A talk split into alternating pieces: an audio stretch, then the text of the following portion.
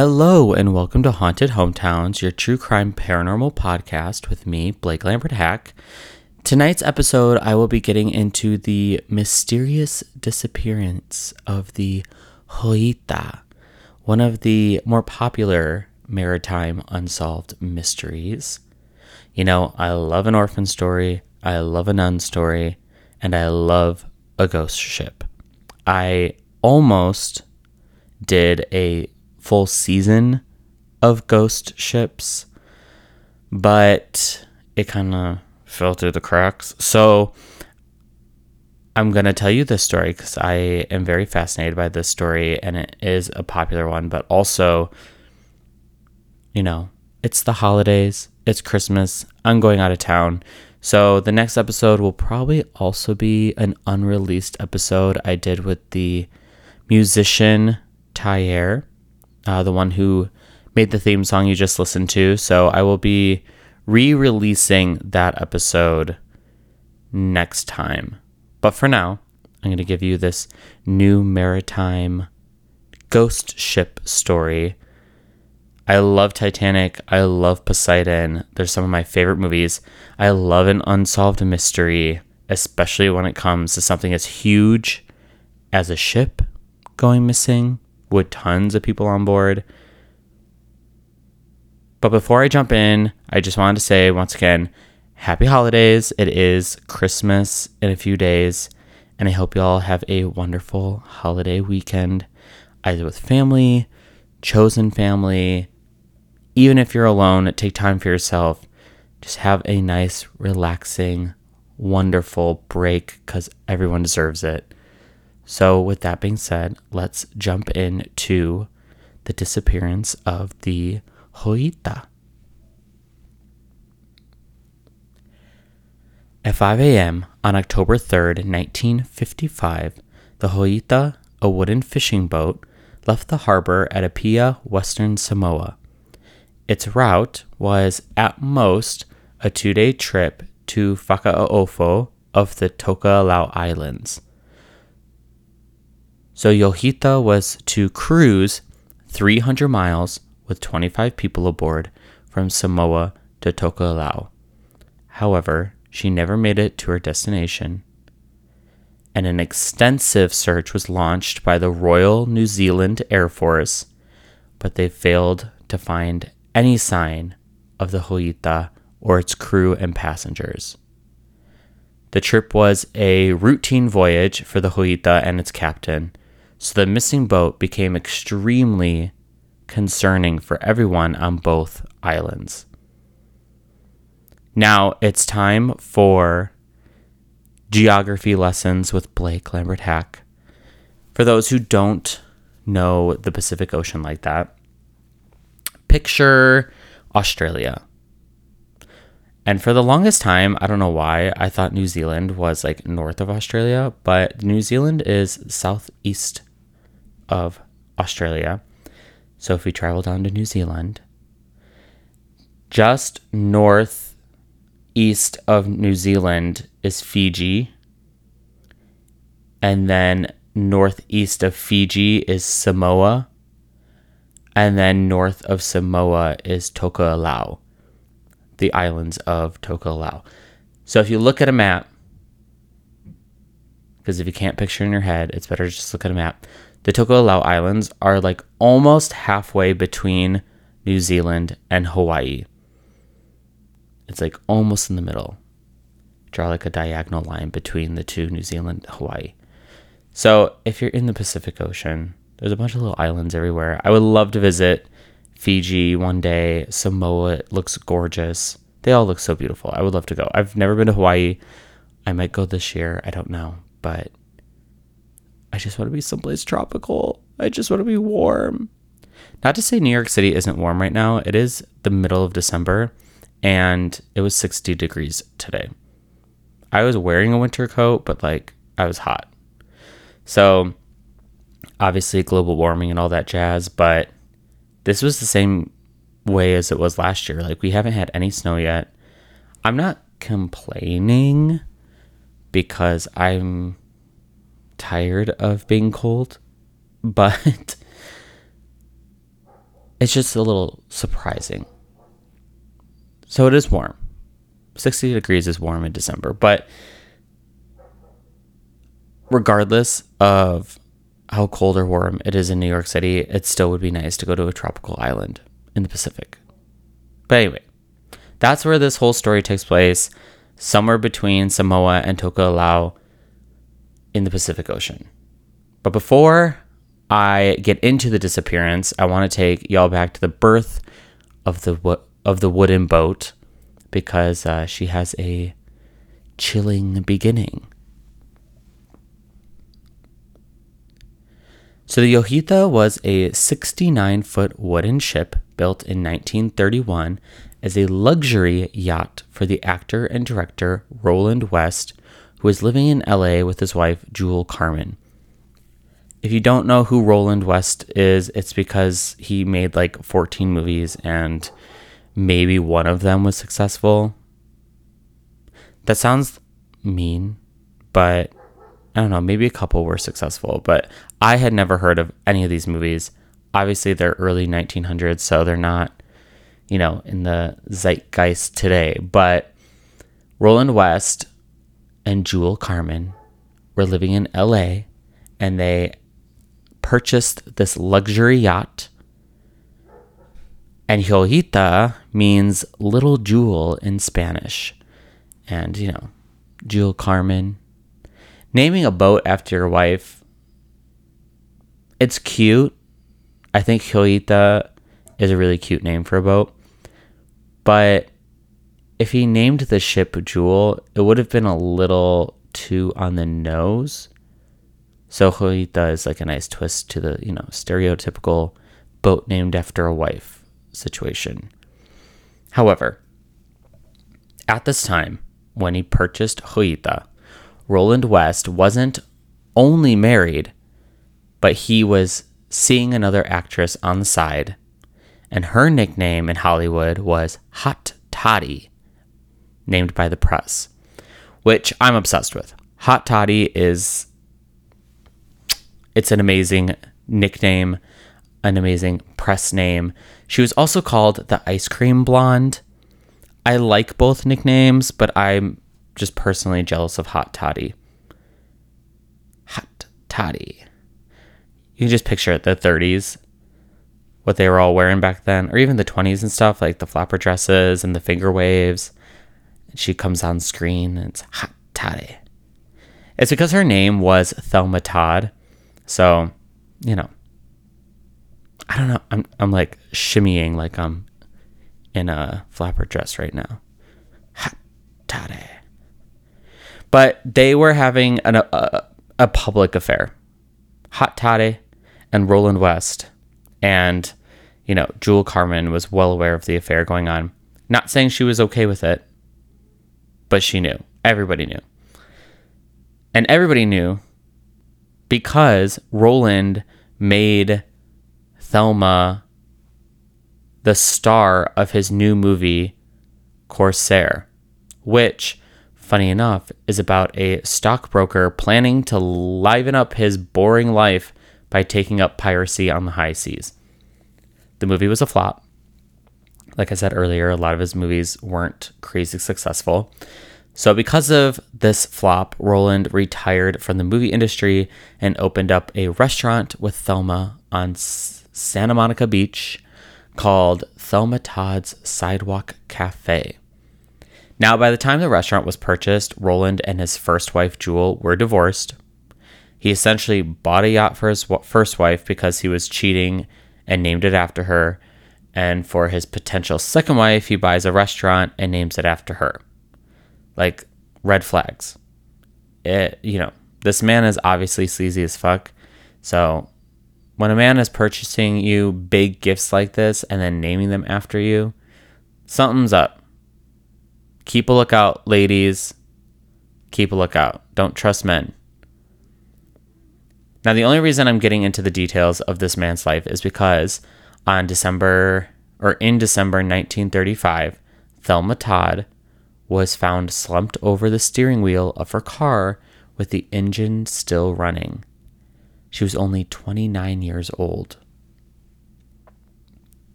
authorities claimed her death was an accident, quote, accidental carbon monoxide poisoning, unquote, because she was in the garage and the car, car was running and she died.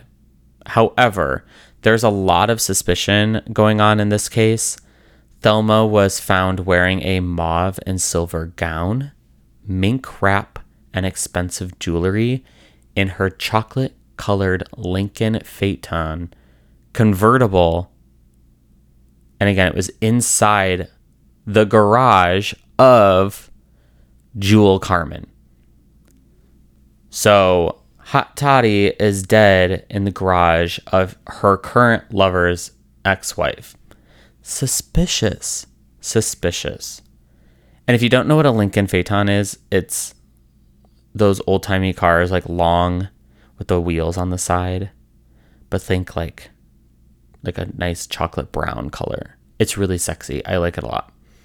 But Thelma was a successful actress with 120 credits by 29 years old. And when her body was found, none of her personal belongings were missing. So robbery was ruled out. And then they eventually ruled suicide out. I don't know why they ruled that out, but they did. But there also wasn't enough evidence to convict anybody. So it was generally ruled an accident since Thelma and Roland got into an argument that night, leading Roland to lock her out of his house. So Thelma didn't have anywhere to go. So the police believe she went to her car for warmth where she accidentally died from the poisoning. Like she turned the car on to stay warm in December and she died. But her car being parked in her lover's ex's garage is suspicious. I'm not saying Jewel had anything to do with it, I just think it's sus. Thelma's ex husband was a director and he was involved with the mob. And Thelma and her ex got into an argument the night before. So Thelma's getting into arguments with every man she's sleeping with or has slept with. And once again, men are proving that they're trash. Roland was known to have a temper, so maybe he had something to do with it, especially since after Thelma's death, he withdrew from the public eye. And that could also just be because he got a divorce and his girlfriend died, so he's, you know, grieving and wants to stay out of the public eye. But also could be because he had something to do with her death. We don't know. We'll never know, unfortunately. But either way, it's hard to believe that Thelma suffocated from carbon monoxide poisoning in a garage in a convertible without help. But we're going to go back to the Joyita because of the divorce and death. Roland sold Joyita to Milton Beacon, who enjoyed sailing between Mexico and San Francisco. Nothing really significant happened to the ship until October 1941, just before the attack on Pearl Harbor. Everything I've read says that the United States Navy, quote, acquired Joyita as a patrol boat. I don't know what acquired means. I'm curious how they acquired her. Did they see her cruising through the ocean and thought she'd make a great addition to the Navy? Did they put a call out to anyone who owned a boat? Was there a draft for boats in the war? Like, I just, I'm curious. So if you have any answers, email me at hauntedhometownspodcast at gmail.com. But I understand the Navy needed boats, but Joyita was a 69 foot wooden yacht from the 30s. I don't know if it's going to be, you know, your number one attack vessel in World War II. Regardless, the Navy used Joyita to patrol the big island of Hawaii until the end of the war. And because the attack on Pearl Harbor happened on Honolulu, Joyita didn't see any combat, even though she was outfitted for some battle. I don't know what she was outfitted with. I don't know if they put a good machine gun on the front of the boat or what the deal was, but she never actually saw battle. Thank God. I don't think she would have survived. However, in 1943, she did run aground and uh, she was damaged, but the Navy was desperate for ships, so they repaired her. She got a facelift, and by the end of the war, she wasn't the best of ships because of her age and damage, her, her scars. So the Navy removed the war equipment and sold her to the firm of Lewis Brothers. The brothers added a cork lining to the hull along with refrigeration equipment. She was outfitted with two diesel engines, and the ship passed through a couple different hands until it fell to Dr. Katharine Luomala in 1952. She was a professor at the University of Hawaii. She eventually lent the ship to a friend living in Samoa, Captain Thomas Miller. And Captain Thomas Miller used Joyita as a trading and fishing boat. So at this point, Joyita, she's seen the world. She's lived in LA, she's lived in San Francisco, she's lived in Mexico, She's lived in the Pacific Ocean. She's lived in Samoa. She's oh, she's lived in Hawaii. She lived all over the place. She's had so many jobs. I feel for her Joyita. She she needs a break. We need her to retire. But she doesn't, not quite yet. This after, you know, the war, after her trading and fishing job, this brings us to 1955 and the voyage from Apia Samoa to Tokelau Islands, where Joyita was scheduled to leave around noon. However, it was delayed because her port engine clutch failed. So instead of fixing the one engine that was having those clutch clutch issues, the captain decided to proceed with the voyage on just one engine. I think the idea was that it wasn't that far. They weren't traveling crazy far. And also, he had made the trip so many times that he was like, I only need one engine anyway. So they decided to go on with the trip as planned. Joyita carried 16 crew members and nine passengers, including a government official, a physician, radio operator, two dispensers working at hospitals in the area, a wife of one of the dispensers, and their two children. The physician was headed to the island to perform an amputation, which is one of the reasons why I could never live in such a remote part of the world. If I need an amputation to save my arm or my life, and I have to wait a minimum of two days, no could not be me. I need convenience. I need to roll up to a hospital within 20 minutes to get my toe amputated. You know, if that's what it takes, do it now. But not living on an island and the closest person that can perform said operation is a two day boat trip through the ocean. No. No, no, no, no. I recently had food poisoning for the first time, and without having a pharmacy and a 24 hour grocery store around the corner, I don't know what I would have done. I would not have made it. Anyway, the voyage was supposed to take between 41 to 48 hours, but as I mentioned, the ship never arrived to Tokelau. No ship or land based operator received a distress call from the Joyita, and for six days straight, around 100,000 square miles were searched, and nothing was discovered. Spooky, spooky, spooky. Ships going missing in the Pacific.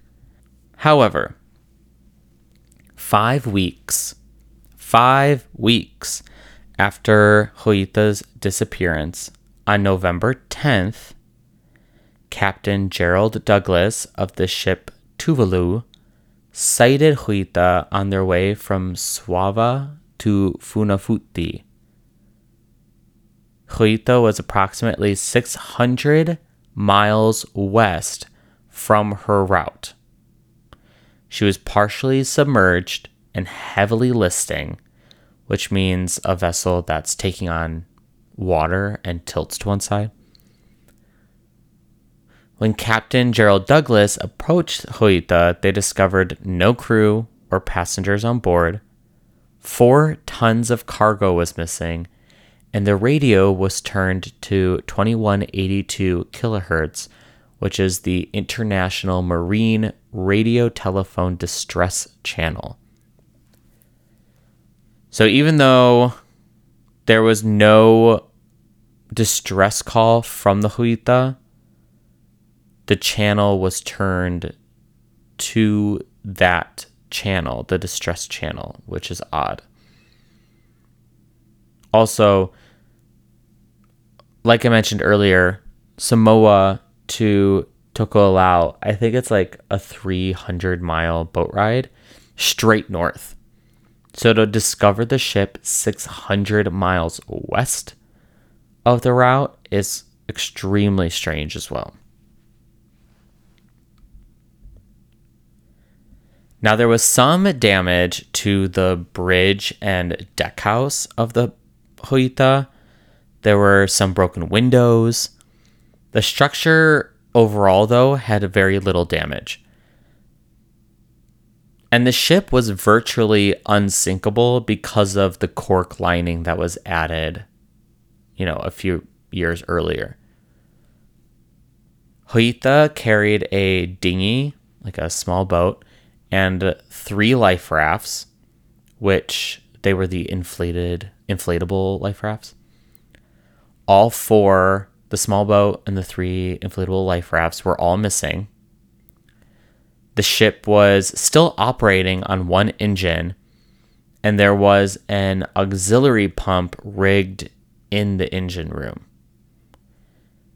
It was the auxiliary pump was mounted on a plank of wood between the engines, but it was never connected to the engines.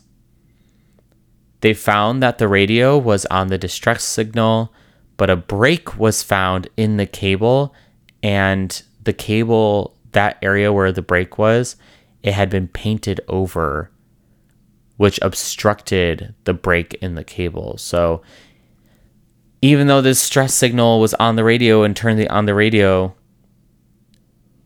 because of that break, the radio's range was only two miles. That's why nobody got the distress signal. The electric clocks were wired into the generator and when the ship was found, the clocks read 1025. That made Captain Gerald believe whatever happened to the ship happened at 1025 at night. The ship's logbook and navigational equipment were all missing, as well as firearms Captain Miller kept in the boat. They also found the doctor's bag on board and when they looked inside, they found a stethoscope, scalpel, and blood stained bandages. Now, we'll get into theories in a little bit, but from the amount of fuel used in Joyita's tanks, it was calculated she made it 243 miles before she was abandoned. That's around 50 miles from their destination the people who discovered Joyita listing, they believe there was a leak that probably started around 9 p.m. And even though she was partially underwater, her hull was completely fine. There was no issue with the hull itself. So when they finally brought Joyita back to land, investigators found that a pipe in the raw water circuit of the engine's cooling system had failed because of corrosion. Unfortunately, that is an issue that they wouldn't have noticed until the water rose above the engine room's floor. Also, the pumps didn't have strainers, so clearing out the water would have been extremely difficult, especially at night. So, these issues were just piling on top of each other, one after another. They don't know where the leak came from. They couldn't really find anywhere that would have caused a leak, but there was no like the safety precautions to prevent flooding in the boat weren't working essentially. And to fix the issue, they would have had to not been in the middle of the sea underwater. Not that they're underwater, but you know. But before we get into all of that we are going to take a short break. Y'all, please don't drive into the open ocean with a broken boat. If you have one working engine, then you need to get the second one fixed before you drive out 300 miles in the Pacific Ocean. Or if you have a broken oar, don't go be don't go paddling. You know, just make sure all the equipment's set yourself up for success. Set yourself up for success, and then you'll be successful. I'll be right back.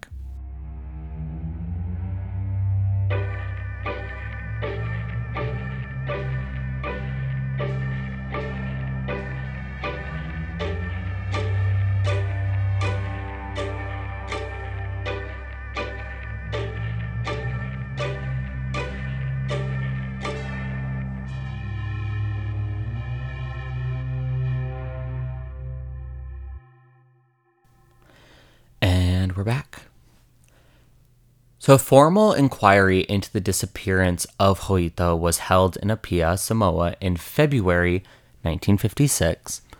They ultimately found that even though the ship was not in great shape and it had some issues, the fate of the crew and passengers was, quote, inexplicable on the evidence submitted at the inquiry, unquote. I believe that the life rafts missing would have swayed the evidence, but because Joyita was virtually unsinkable, leaving the ship generally intact, it didn't make much sense to leave it behind. Not only did Joyita have a cork lining the hull, but she was carrying tons of empty fuel drums to help with buoyancy. And they found that the flooding was due to a fractured cooling pipe and the pumps were unserviceable due to blockage, the water would have gradually flooded the lower decks. And as the boat sank lower into the water, the one remaining engine would not have enough force to steer the boat. Normally, a vessel similar to Joyita in size would have sank due to this flooding. However, she stayed afloat because of the cork and fuel drums. The inquiry also placed most of the responsibility on Captain Miller and found him reckless for going on this trip with only one working engine and minor faults. And I do have to agree, the captain should have fucking known better. Like, it's not cool that he did that. But also, this captain's missing. Why are we kicking him when he's down?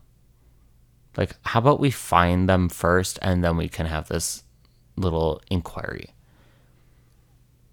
Surprisingly, the inquiry never mentioned the use of the medical equipment found on board, including the blood-stained bandages. So, because of all of this, Joyita is sometimes called the Mary Celeste of the South Pacific, which Mary Celeste was a ship that was found floating without a crew off Portugal. Both of these ships' fates have never been solved. So that's why they're probably two of the most popular ghost ships, though the next episode will, is probably the most popular ghost ship.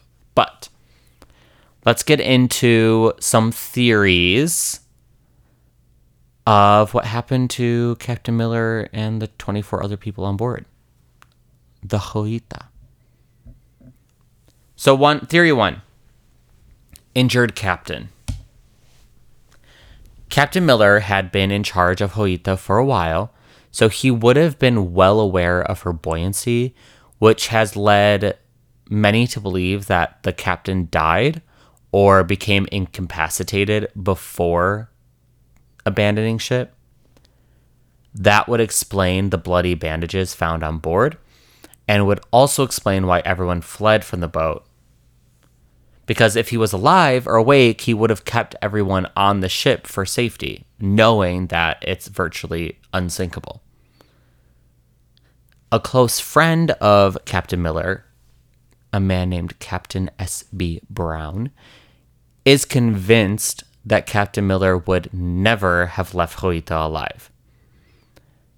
Now, a twist on this theory is that Captain Miller and his first mate, Chuck Simpson, they never got along and possibly got into an argument or fight which left them severely injured and or they fell overboard. That would have left the vessel without an experienced seaman which in return would make the inexperienced panic when the flooding began. I personally think a version of this theory is very plausible. I also wonder if the captain refused to get off the sinking ship, but a passenger or crew member pulled a gun or weapon on him to force him off the ship. Also, another possibility is that there was an accident and the captain was injured before the flooding began and maybe they realized they couldn't take him with them on the life rafts because of his injuries, so they tossed him overboard. Maybe sharks were involved. Maybe they did take him on the life rafts unconscious, but again, if they took an unconscious captain on a life raft, you would think the first mate would know about the build of the ship as well. I don't know. It's still there's still some holes. Okay, theory number two Japanese involvement. I wasn't gonna entertain this theory except that the Fiji Times and Herald reported on this theory, and they said that the Joyita passed through a fleet of Japanese fishing boats, and the crew of Joyita saw something nefarious I guess implying that these Japanese fishermen tried sinking the Joyita or sank the life rafts after the flooding, possibly. I still think it's far fetched and kind of like a silly theory that the Joyita saw some nefarious acts by a fisher, you know, fishermen, and they decide to kill the crew because of it. I don't know. I don't know. The Daily Telegraph in London theorized that active Japanese forced from World War II were to blame for the disappearances, claiming they were operating from an isolated island nearby. I understand that there was anti Japanese sentiment at the time because of World War II, especially in parts of the Pacific. But to suggest that they would attack some random ship for the hell of it, can't I can't get into this one. Some were looking at the past for the answers, like World War II, while others were looking toward the future. And on the flip side of Japanese fishermen being involved, some believe that the crew and passengers of Joyita were kidnapped by a Soviet submarine as the Cold War was growing. I think both options are kind of wild and out there. Theory 3 Pirates. Métis. One of my favorite claims. I love a pirate claim. Not that I think most of them are real claims or real theories or plausible theories, but I love a pirate theory. I understand that modern pirates is still a thing We all saw Captain Phillips with Tom Hanks. However, anytime someone says pirates, you don't think tank top and cargo shorts. You think of the classic pirate with the feathered hat, a huge beard, and scurvy. And if you're looking for a quick tip to cure scurvy, a whiskey sour will do the trick.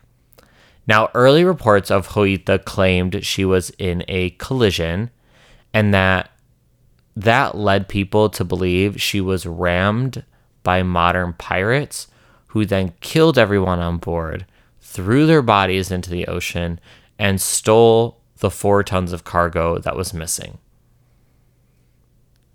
I'm not convinced with this theory necessarily. I, uh, I guess if some random ship ran into your ship, you would start taking on water, of course. But the issue with this is that there would be there were no signs of 25 deaths on the ship. Like there was no blood, there were no weapons, there was no evidence of like fighting back. There just wasn't anything to suggest that 25 people were murdered on Joyita and then dumped overboard. So I do think it's a bit it's a it's a reacher on her. But again, who doesn't love a pirate theory? I love a pirate theory. Theory 4, sharks. So for all of you worried about sharks, yes, large sharks like great whites and basking sharks do live in the Pacific, but the most common sharks in the Samoa area are the blacktip and whitetip reef sharks, hammerhead sharks, tiger sharks, and whale sharks. Now, whale sharks are not your typical shark. They act more like whales than they do sharks. If you want to see a whale shark, go to the Atlanta Aquarium. They have like four, I think. They're huge and gorgeous. But out of all of the sharks I just listed, the only one dangerous to humans is the tiger shark. Mainly because they are one of the larger species, and the fact that they will eat almost anything alive or dead. Now, with that being said, there have only been 34 fatalities from tiger sharks ever recorded. 34 sounds like a lot, but 34 over decades or centuries, like that's not that much. If the Joyita crew and passengers were attacked by tiger sharks, that would almost double that fatality number, you know, 34 overall time and then 25 people being murdered by tiger sharks. It just doesn't seem plausible, really. I think it's possible that if the captain died and they tossed him overboard when they were abandoning ship, I could see a tiger shark nibbling on his corpse because, you know, we all got to eat. However, I don't think 25 people were consumed by sharks. I just don't. There's the insurance fraud hypothesis. So apparently, Captain Miller had a lot of debt, which, you know, who doesn't? But this would make sense, like, but with him not fixing the engine before going out to sea, the thought is that he scuttled the ship on purpose for money. But nothing really indicates that the sinking was purposeful and it's thought he would have cleared his debt with just a few more charters between Samoa and Tokelau. So people don't really think he would scuttle it on purpose. But there are some people who are like, you know, he would scuttle the ship on purpose. And then when he got back, he would get insurance money and it would pull him out of debt. You know, a lot of pe- a lot of scams. People love a scam. But, you know, it's also a big what if there aren't there isn't any proof. It's just a lot of what if. Another theory is a piggyback on the injured injured captain theory, but this one starts with the ship flooding and the captain knowing it's unsinkable and looking to clear his debt, he just kept sailing. So it's like a twist on the insurance theory and injured captain theory. So the original theory is that captain got injured first, then the flooding started. This theory is saying flooding started, captain got a great idea and kept sailing into the abyss anyway. And if that was true, then possibly the first mate Simpson and other crew members would want to turn back. And them wanting to turn back and the captain wanting to keep going may have led to a struggle where the captain acquired an injury. And by this time, the Joyita enters bad weather and with only one engine, it would have given out, cutting all the electrical power. And with Simpson in control of the ship, he would order to abandon ship, taking the engine, injured captain with them. So that's one theory. Again, it's a lot of assuming what the first mate would do, but I still think the first mate wouldn't have abandoned ship since he would have known that the ship is virtually unsinkable. But some think that the first mate saw a nearby island or reef and tried to reach it. But in the bad weather, the rafts were pushed farther out to sea and then flipped, and people died. That's the theory. Another theory was that the crew and passengers were kidnapped by aliens. Maybe they saw some nefarious aliens who had to abduct them. Maybe there was a mass alien abduction. Maybe they're all still alive today in a UFO somewhere. Maybe there's a Bermuda Bermuda Triangle type situation in the Pacific as well where the Joyita disappeared while the search was going on, but reappeared six days later? Are they in another dimension? Maybe the crew found Atlantis or some lost city, and to stay there, they had to fake their own deaths. Possibly a sea monster. There's a sea creature called Tanifa in Samoan and Tokelauan that eats people and in other Polynesian languages, the word refers to sharks. Some say it's just a man eating shark, while others believe it's a sea monster that is misrepresented as a shark. The sea creature lives in the deep pools and rivers, dark caves, or in the sea with dangerous currents. Some cultures view them as protective guardians, while others view the creatures as dangerous and predatory. Which makes sense. If a creature is protecting one group, it's attacking another. While island nations view these creatures as more shark like, more inland Pacific islands view this creature, this sea creature, as a lizard or crocodile style creature. And if you put it all together, it really sounds like Godzilla to me. A lizard like creature in the ocean. And if you watch them swim from a distance, it could look like a shark swimming. Some view them as a guardian, while others are scared of them. And maybe Godzilla accidentally bumped or flooded the Joyita. Who's to say? Maybe Godzilla's fin was just a little too close to the Joyita. For real though, I do think something happened physically to the captain where he was bleeding a lot, making him unable to captain the ship. So once everyone noticed the flooding, the inexperienced crew and passengers panicked and pulled the captain onto the life rafts. It's the middle of the night, and most of them don't know where they are or where they're headed, like what direction they're headed. And if the ocean was even a little choppy, I could see the life rafts flipping or drifting too far from the search zone. And not finding the life rafts is troublesome. So maybe what I believe is completely wrong. Maybe they rafted to a nearby small island and the search crew missed a flare or something and they died on the island.